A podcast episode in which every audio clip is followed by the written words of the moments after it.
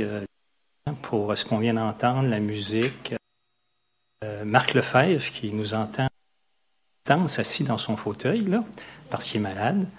Euh, très, très beau poème. Et ben, merci Seigneur, parce qu'il a dit que là où deux ou trois sont, au, sont rassemblés en son nom, ben, il est au milieu de nous autres. Alors il a déjà manifesté sa présence. Et on va lui demander, Seigneur, de continuer de te révéler.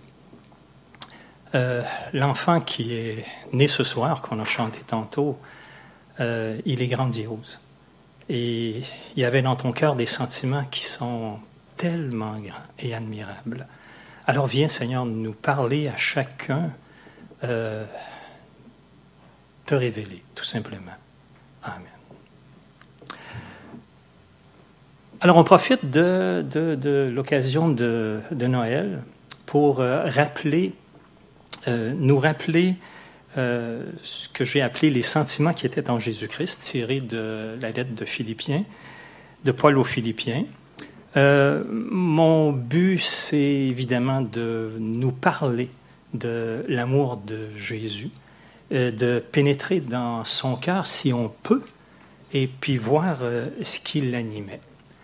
Euh, bon, c'est Noël, c'est la période de Noël. À l'origine, on sait que ce n'est pas une fête biblique.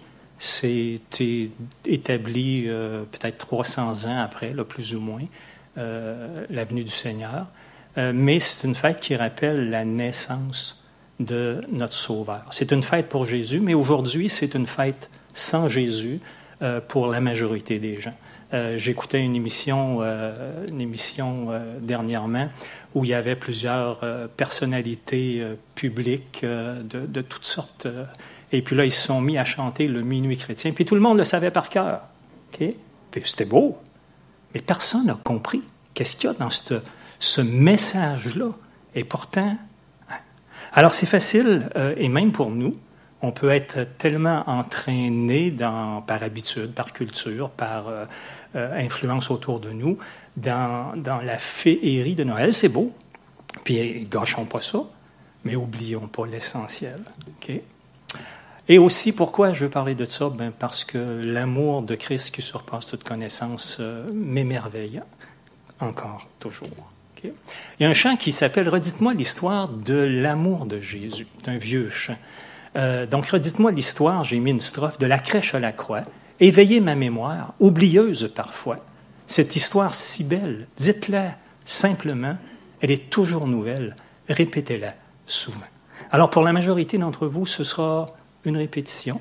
On connaît tous l'histoire et c'est déjà, c'est merci Seigneur qu'on la connaît puis qu'on l'a accueilli, cette belle histoire. Peut-être que pour quelqu'un, ce sera la première fois. Alors gardez votre oreille bien attentive. Alors dans Philippiens, euh, le texte central, c'est Ayez en vous les sentiments qui étaient en Jésus-Christ. Et pour nous placer dans le contexte, j'ai juste mis les premiers versets où Paul dit S'il y a donc quelque consolation en Christ, s'il y a quelque soulagement dans la charité, s'il y a quelque union d'esprit, s'il y a quelque compassion, quelque miséricorde, rendez ma joie parfaite en ayant un même sentiment, un même amour, une même âme, une même pensée. Alors, on devine par le ton de Paul et ce qu'on voit plus loin dans sa lettre qu'il y a peut-être un petit problème euh, d'unité, d'harmonie euh, ou d'amour entre certains des, frères ou des sœurs de l'Église de Philippe. Et euh, c'est ça qui va amener Paul à parler d'avoir les sentiments qui étaient en Jésus-Christ, puis à expliquer c'est quoi ces sentiments-là. Alors oui, pour nos amis de Philippe, c'était un rappel, mais c'est aussi pour nous un rappel nécessaire. Euh, que ce soit pour toute relation, juste dans notre couple, hein, amour, unité, euh, les sentiments qui étaient en Jésus-Christ, euh, dans notre famille, dans notre assemblée, c'est si facile de, comme Paul va le dire un peu plus loin, de céder et de laisser dominer et entraîner par l'orgueil et l'égoïsme. Il dit, ne faites rien par esprit de parti ou par vaine gloire mais que l'humilité vous fasse regarder les autres comme étant au-dessus de vous-même. Et que chacun de vous, au lieu de considérer ses propres intérêts, considère aussi ceux des autres. Alors il adresse deux des grands obstacles à l'unité puis à l'harmonie entre nous, l'orgueil et euh, euh, l'égoïsme. On est venu au monde avec ça, on a grandi avec ça, et même une fois devenu croyant, ben c'est encore présent dans notre cœur. Et il faut que le Seigneur vienne nous remplir de ses sentiments, de son esprit pour nous conduire, au contraire, à laisser l'humilité nous remplir, nous guider pour voir les autres au-dessus de soi-même. On ne développera pas là-dessus, ce n'est pas l'objectif. Et pour que l'amour euh, qui cherche les intérêts des autres avant le nôtre, Paul ne dit pas de ne pas chercher nos intérêts, mais il dit de chercher aussi les intérêts des autres. Et dans notre égoïsme, ben souvent on ne voit que nos besoins à nous. Et c'est Paul qui va dire, euh, revêtez-vous de sentiments de compassion, de bonté, d'humilité, de douceur, de patience, revêtez-vous de l'amour. Hein? Alors on, devrait, euh, vous voyez l'image, un vêtement. Hein? Alors quand on se regarde entre croyants, euh, on devrait pouvoir discerner dans notre cœur euh, ces sentiments-là comme un vêtement qui nous couvre. Et c'est là que Paul arrive au verset 5 qui va dire, maintenant, après les avoir exhortés, il va tourner maintenant le regard vers la personne du Seigneur, vers les sentiments qui étaient en Jésus-Christ. Il va même dire ailleurs dans une autre lettre, il va leur dire euh, à ses lecteurs, revêtez-vous du Seigneur Jésus-Christ. Je trouve ça très beau. Hein. le vêtement qui doit habiller notre cœur hein, et notre conduite, ben, c'est le Seigneur Jésus-Christ lui-même. C'est le modèle d'amour, de compassion, euh, d'humilité. Euh, on le voit, j'ai mis l'image de le dernier soir quand il était avec les siens, puis que tout le monde a les pieds sales, et que personne s'est offert pour euh, selon la coutume, la pratique et le besoin, de laver les pieds des autres, ben c'est le Seigneur qui va prendre un vêtement puis un bol, puis il va se mettre aux pieds de ses disciples, puis il va laver leurs pieds. Hein, puis il dit, si je vous ai fait ça, hein, ben c'est pour vous laisser un exemple. Alors le Seigneur, c'est un modèle de service, c'est un modèle d'obéissance, c'est un modèle de foi, de dépendance, de persévérance, d'acceptation de souffrances injustes et imméritées. Hein, ayez en vous les sentiments qui étaient en Jésus-Christ, mais là, on va se, concentrer sur euh, deux, trois aspects seulement. Et c'est là que Paul va peindre sous nos yeux les sentiments de leur sauveur. Des sentiments, ça s'exprime d'abord par des paroles, pas d'abord, par des paroles, et c'est la façon la plus facile de les exprimer. Hein? Je peux facile de dire je t'aime, mais je peux juste dire je t'aime, mais ça va vraiment se manifester par les actions et les gestes que je vais poser envers la personne que j'aime. Et c'est Jean qui nous dit, il dit, nous avons connu l'amour en ce qu'il a donné sa vie pour nous. Nous aussi, nous devons donner notre vie pour les frères. Si quelqu'un possède les biens du monde et que, voyant son frère dans le besoin, il lui ferme ses entrailles, comment l'amour de Dieu demeure-t-il en lui?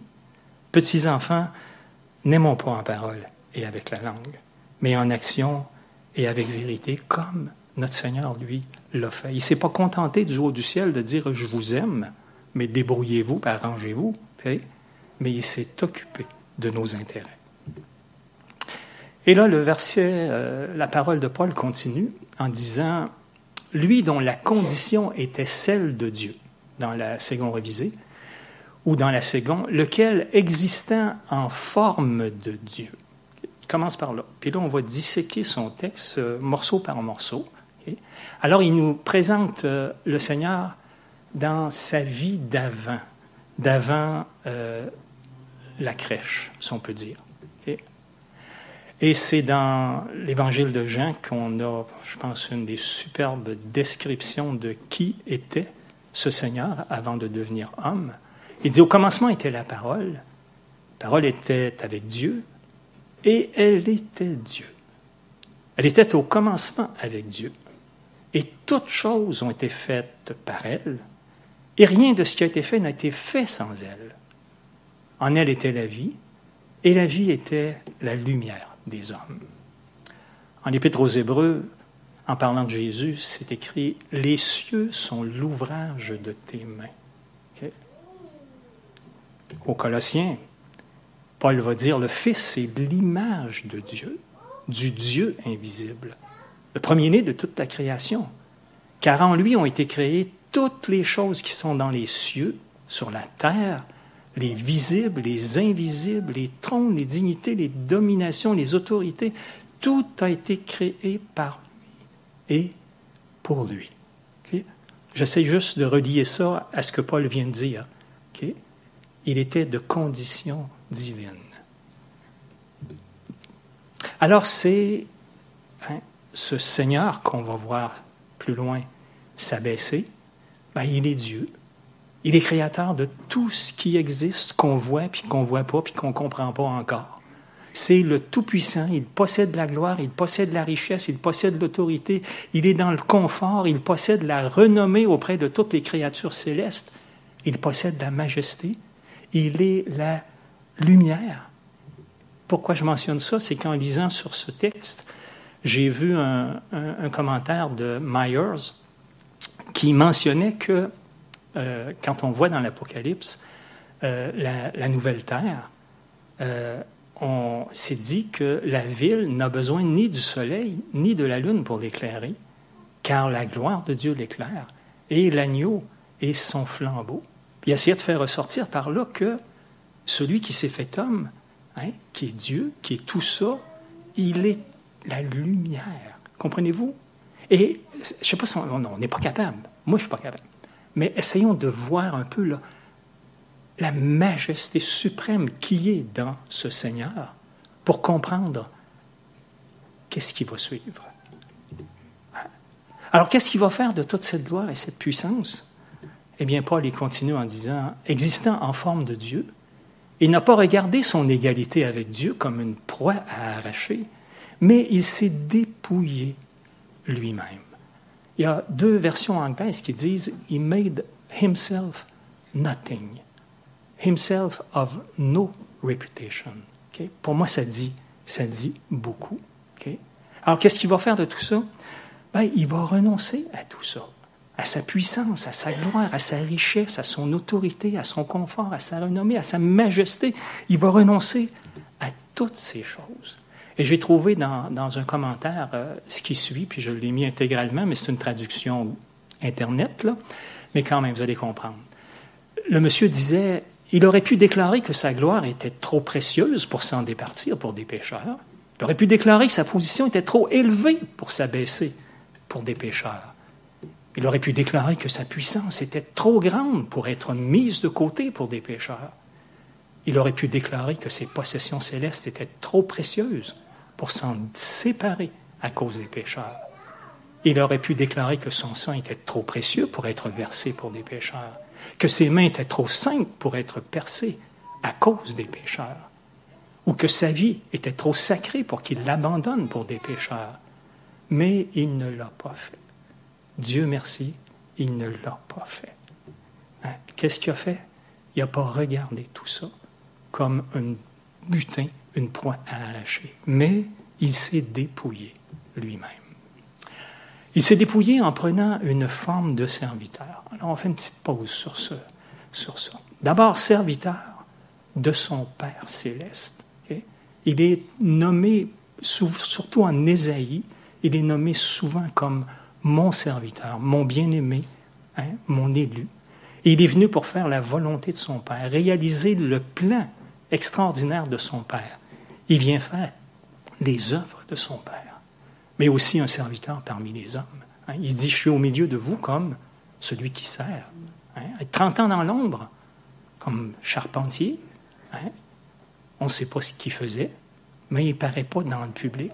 Puis ensuite, trois ans faire du bien, à parcourir la Galilée, à prêcher, à enseigner, à guérir, à délivrer, à chercher les brebis perdus. Et Paul continue en disant, en devenant semblable aux hommes, et il a paru comme vrai. Et l'Écriture nous rappelle qu'il a dû être rendu semblable en toutes choses à ses frères. Et mettons toujours ça en perspective avec d'où il vient et où il va se rendre. Semblable en toutes choses à ses frères.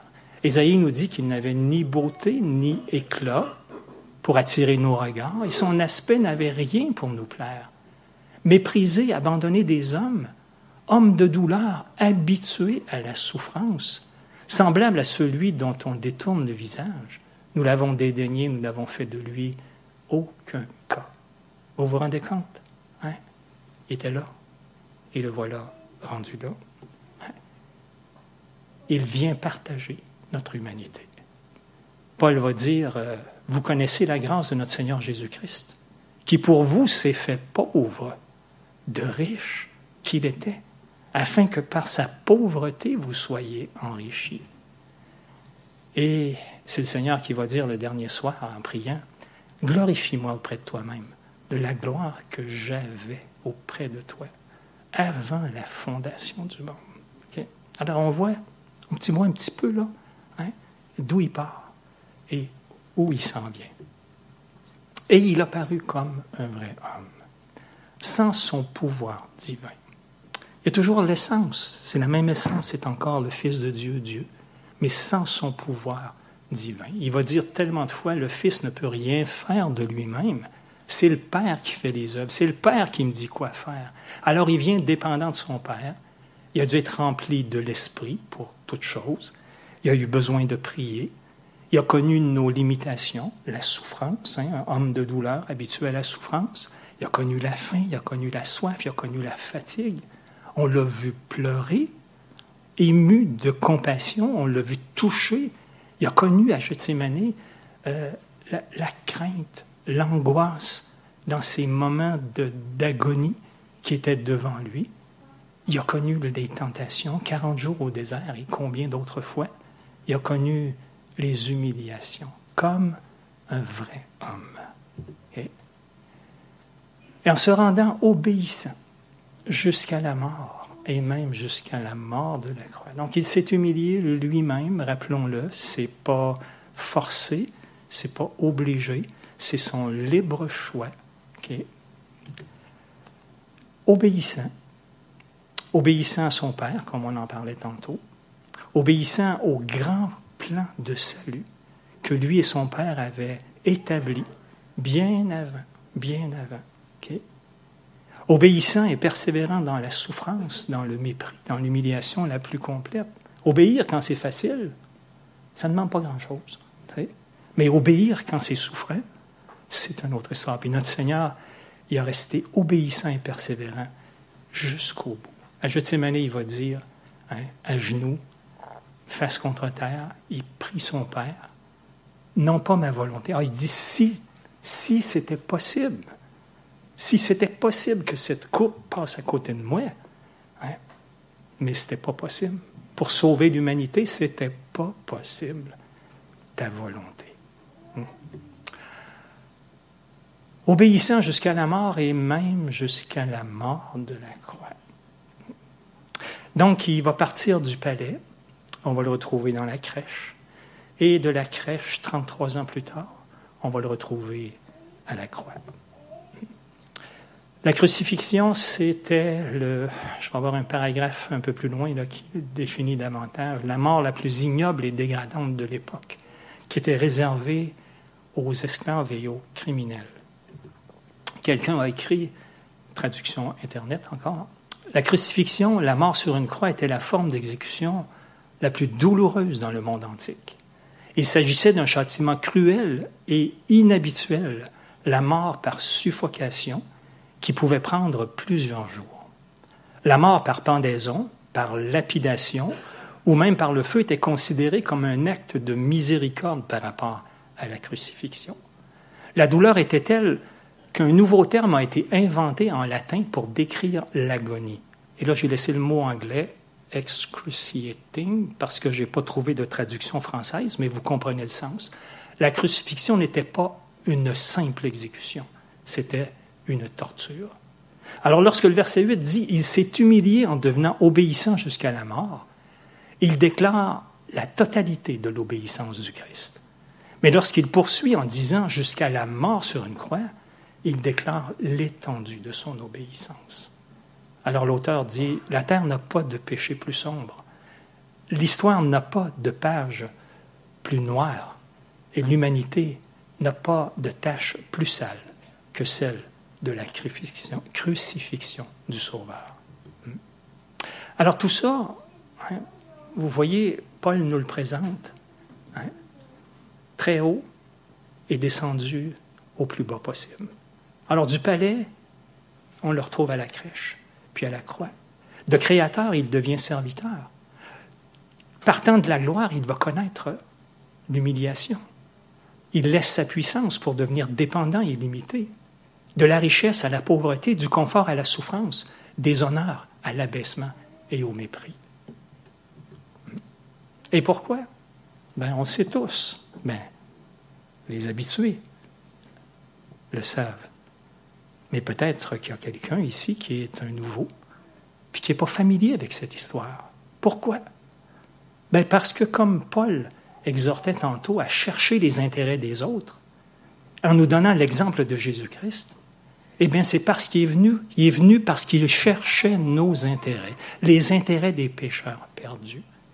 Et il s'est rendu obéissant pour accomplir ce que j'ai appelé la mission impossible de sauver le monde.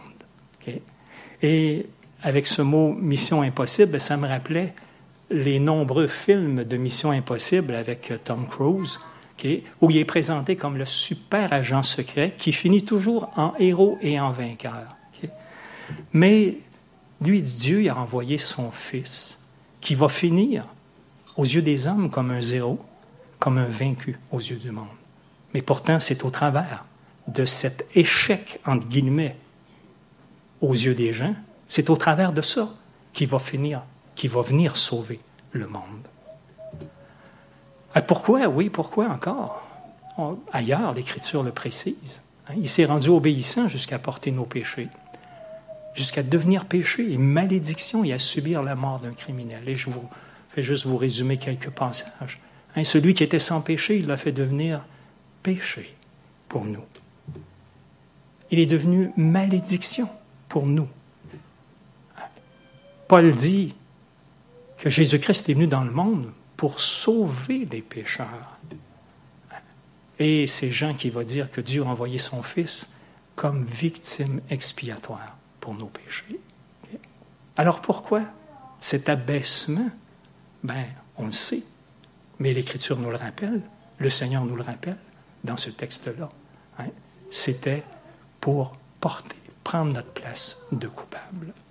Et c'est Ésaïe qui dit encore avec plus de clarté, parlant de Jésus, ce sont nos souffrances qu'il a portées, c'est de nos douleurs qu'il s'est chargé, et nous l'avons considéré comme puni, frappé de Dieu et humilié. Mais il était blessé pour nos péchés, brisé pour nos iniquités. Faisons-en faisons une euh, application personnelle. Hein, dans Isaïe, c'est écrit nous, c'est mes péchés. Le châtiment qui nous donne la paix, qui me donne la paix, est tombé sur lui. Et c'est par ses meurtrissures que je suis guéri. Nous étions tous errants comme des brebis et chacun suivait sa propre voie. Et l'Éternel a fait retomber sur lui l'iniquité de nous tous. Alors voilà, ça fait le tour un peu du texte principal, des sentiments qui étaient en Jésus-Christ, euh, que Paul nous a décrit, nous a montré ce qu'il y avait dans son cœur. Hein. un amour tellement grand que ça l'a poussé à renoncer à tout, à ce qu'il y avait de plus grand autour de lui. Tellement grand que ça l'a poussé à s'abaisser au plus bas, à subir la plus grande humiliation, à se faire serviteur, lui qui est créateur à accepter les souffrances injustes et imméritées, à porter nos péchés et à prendre notre place de coupable. Et tout ça pour nos intérêts. Hmm? Eh, merci, Seigneur, pour ces sentiments qui habitaient ton cœur et qui les habitent encore. Mais Paul nous dit que son histoire ne s'arrête pas à la croix. Il continue au verset 9 de notre texte en disant, c'est pourquoi aussi Dieu l'a souverainement élevé. Hein? Pourquoi? Parce qu'il s'est humilié, parce qu'il est venu de lui-même, parce qu'il est venu pour nous sauver. Alors Dieu l'a souverainement élevé, lui a donné le nom qui est au-dessus de tout nom, afin qu'au nom de Jésus, tout genou fléchisse dans les cieux, sur la terre et sous la terre, et que toute langue confesse que Jésus-Christ est Seigneur à la gloire de Dieu le Père. Alors oui, il est mort sur la croix, mais Dieu l'a ramené à la vie. Et Dieu l'a élevé sur ce qui est le plus haut dans tout l'univers. Et il est encore là.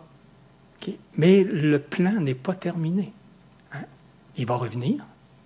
Il nous a dit qu'il va revenir, puis il va revenir dans la gloire avec ses anges, puis tout le monde va le voir. Il va enlever les siens. Il va transformer. Euh, il va nous transformer, ceux qui sont encore sur terre. Il va transformer en nous faisant nos corps d'humiliation, en les rendant semblables au corps de sa gloire. Et il va mettre fin à ce monde de mal et d'injustice. Et finalement, tout genou fléchira devant lui. Alors cette image, je l'aime beaucoup, euh, je l'ai déjà montrée. Euh, l'artiste qui décrit ce qu'on voit dans Philippiens 2, 5 à 11, hein, le Seigneur qui était Dieu, qu'on retrouve à la crèche, qu'on voit serviteur, qu'on voit à la croix, et finalement que Dieu élève et est assis présentement sur son trône. Et l'Écriture nous dit que cette gloire qui est retrouvée, ben, il va la partager avec nous. Et ça, réalisons bien ça. Hein, c'est Paul qui va dire, il va dire, il vous a appelé par notre évangile pour que vous possédiez la gloire de notre Seigneur Jésus-Christ. C'est tellement grand. Comprenez-vous, moi, je vais posséder la gloire du Seigneur.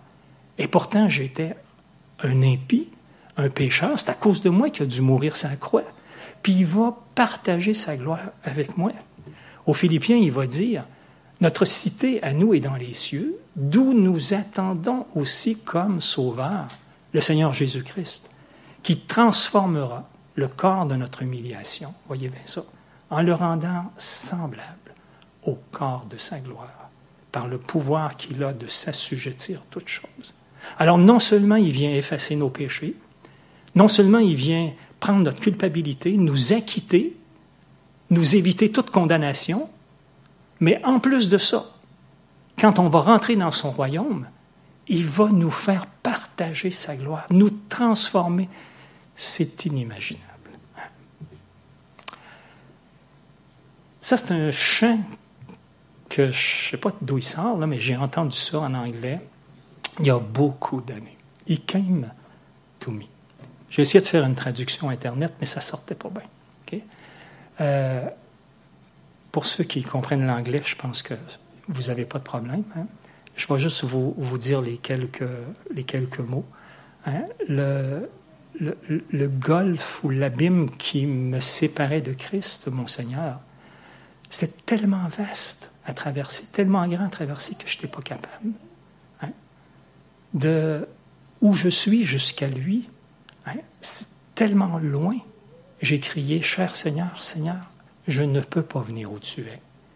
Et le refrain dit, il est venu à moi. Hein? Quand je ne pouvais pas aller où il était, il est venu à moi. C'est pour ça qu'il est mort au calvaire. Quand je ne pouvais pas venir où il était, c'est lui qui est venu à moi. On va terminer avec deux petites leçons. Euh, une, il y en aurait beaucoup d'autres, là. Une que j'appelle euh, une leçon qui raffermit, qui renforce toute la sécurité qu'on peut avoir dans cet immense amour de notre Seigneur. Hein?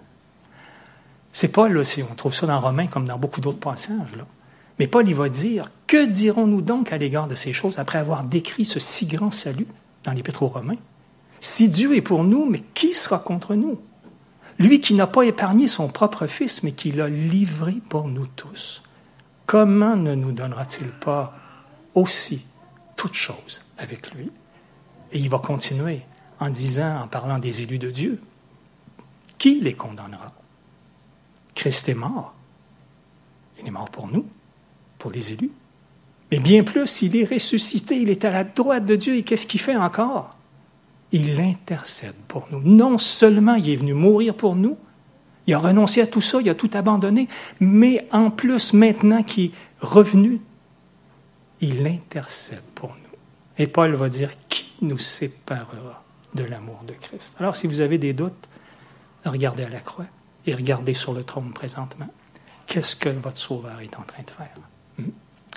Et il y a un chant qui s'appelle Au-dessus de tout, que je voulais juste vous rappeler des grandes, des grandes lignes. Ça dit Au-dessus de tout, au-dessus des puissances, au-dessus des rois, au-dessus de la nature et de la création, au-dessus de tous les plans des hommes sages, bien avant le monde, tu existais. La deuxième strophe reprend les mêmes paroles et dit Par-dessus tous les trésors de la terre, rien ne peut mesurer ta valeur. Et le refrain, c'est Crucifié, seul, abandonné. Tu as souffert, méprisé, rejeté.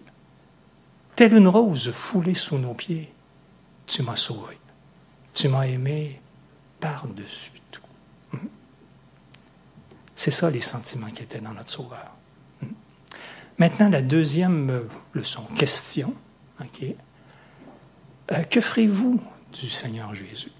Et elle s'adresse, euh, elle s'adresse pas à ceux qui l'ont déjà accueilli. Je sais ce que vous en avez fait, je sais ce que vous allez en faire. Mais s'il y a quelqu'un qui n'a, pour qui c'est nouveau tout ça là?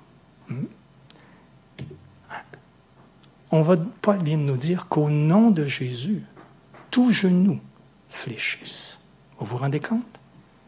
Ça va arriver, cela là. Hein? Alors si c'est vrai, mais puisque c'est vrai, tout genou va fléchir. Les genoux de ceux qui lui appartiennent, qui a sauvé, mais les genoux de ceux qui lui sont restés indifférents, qui n'ont jamais voulu l'accueillir, qui n'ont pas cru à ce qu'il a fait. Alors je dis, qu'est-ce que vous allez faire ce jour-là si vous n'êtes pas à lui? Mais il y a une bonne nouvelle en tout cas. Tant que vous êtes ici, hein, l'apôtre Paul dit, si tu confesses de ta bouche le Seigneur Jésus, et si tu crois dans ton cœur que Dieu l'a ressuscité des morts, qu'est-ce qui va arriver? Tu seras sauvé. Et il dit, quiconque invoquera le nom du Seigneur sera sauvé. Alors pour ceux, s'il y en a un, une, qui n'a pas encore pris de décision, mais il n'est pas trop tard. Parce que l'invitation de ce Seigneur qui a quitté son palais, puis qui est venu dans la crèche, et puis qui, qui est allé à la croix, de ce Seigneur qui est maintenant sur le trône, elle est toujours la même. Il est venu pour chercher et sauver ce qui était perdu, à commencer par moi, puis pour vous tous. Et notre temps est écoulé. Ça, c'est l'image du Seigneur entre les deux malfaiteurs. Et très rapidement, il y a un des malfaiteurs qui est resté endurci jusqu'à la fin, puis qui n'en a pas voulu du Sauveur. Puis l'autre malfaiteur, lui, il a reconnu ses fautes, il a reconnu son mal, il s'est repenti, puis il s'est tourné vers le Seigneur avec une toute petite parole. Il a invoqué le nom du Seigneur en disant Souviens-toi de moi quand tu viendras dans ton règne. Et puis le Seigneur, il a accueilli cette simple demande, hein, cette manifestation de sa foi, de son cœur, et il a dit Aujourd'hui, tu seras avec moi dans le paradis. Alors c'est tellement simple. Et on termine là-dessus. Donc on a le, passage central du texte de Paul, c'était Ayez en vous les sentiments qui étaient en Jésus-Christ. Alors le Seigneur nous les a décrits.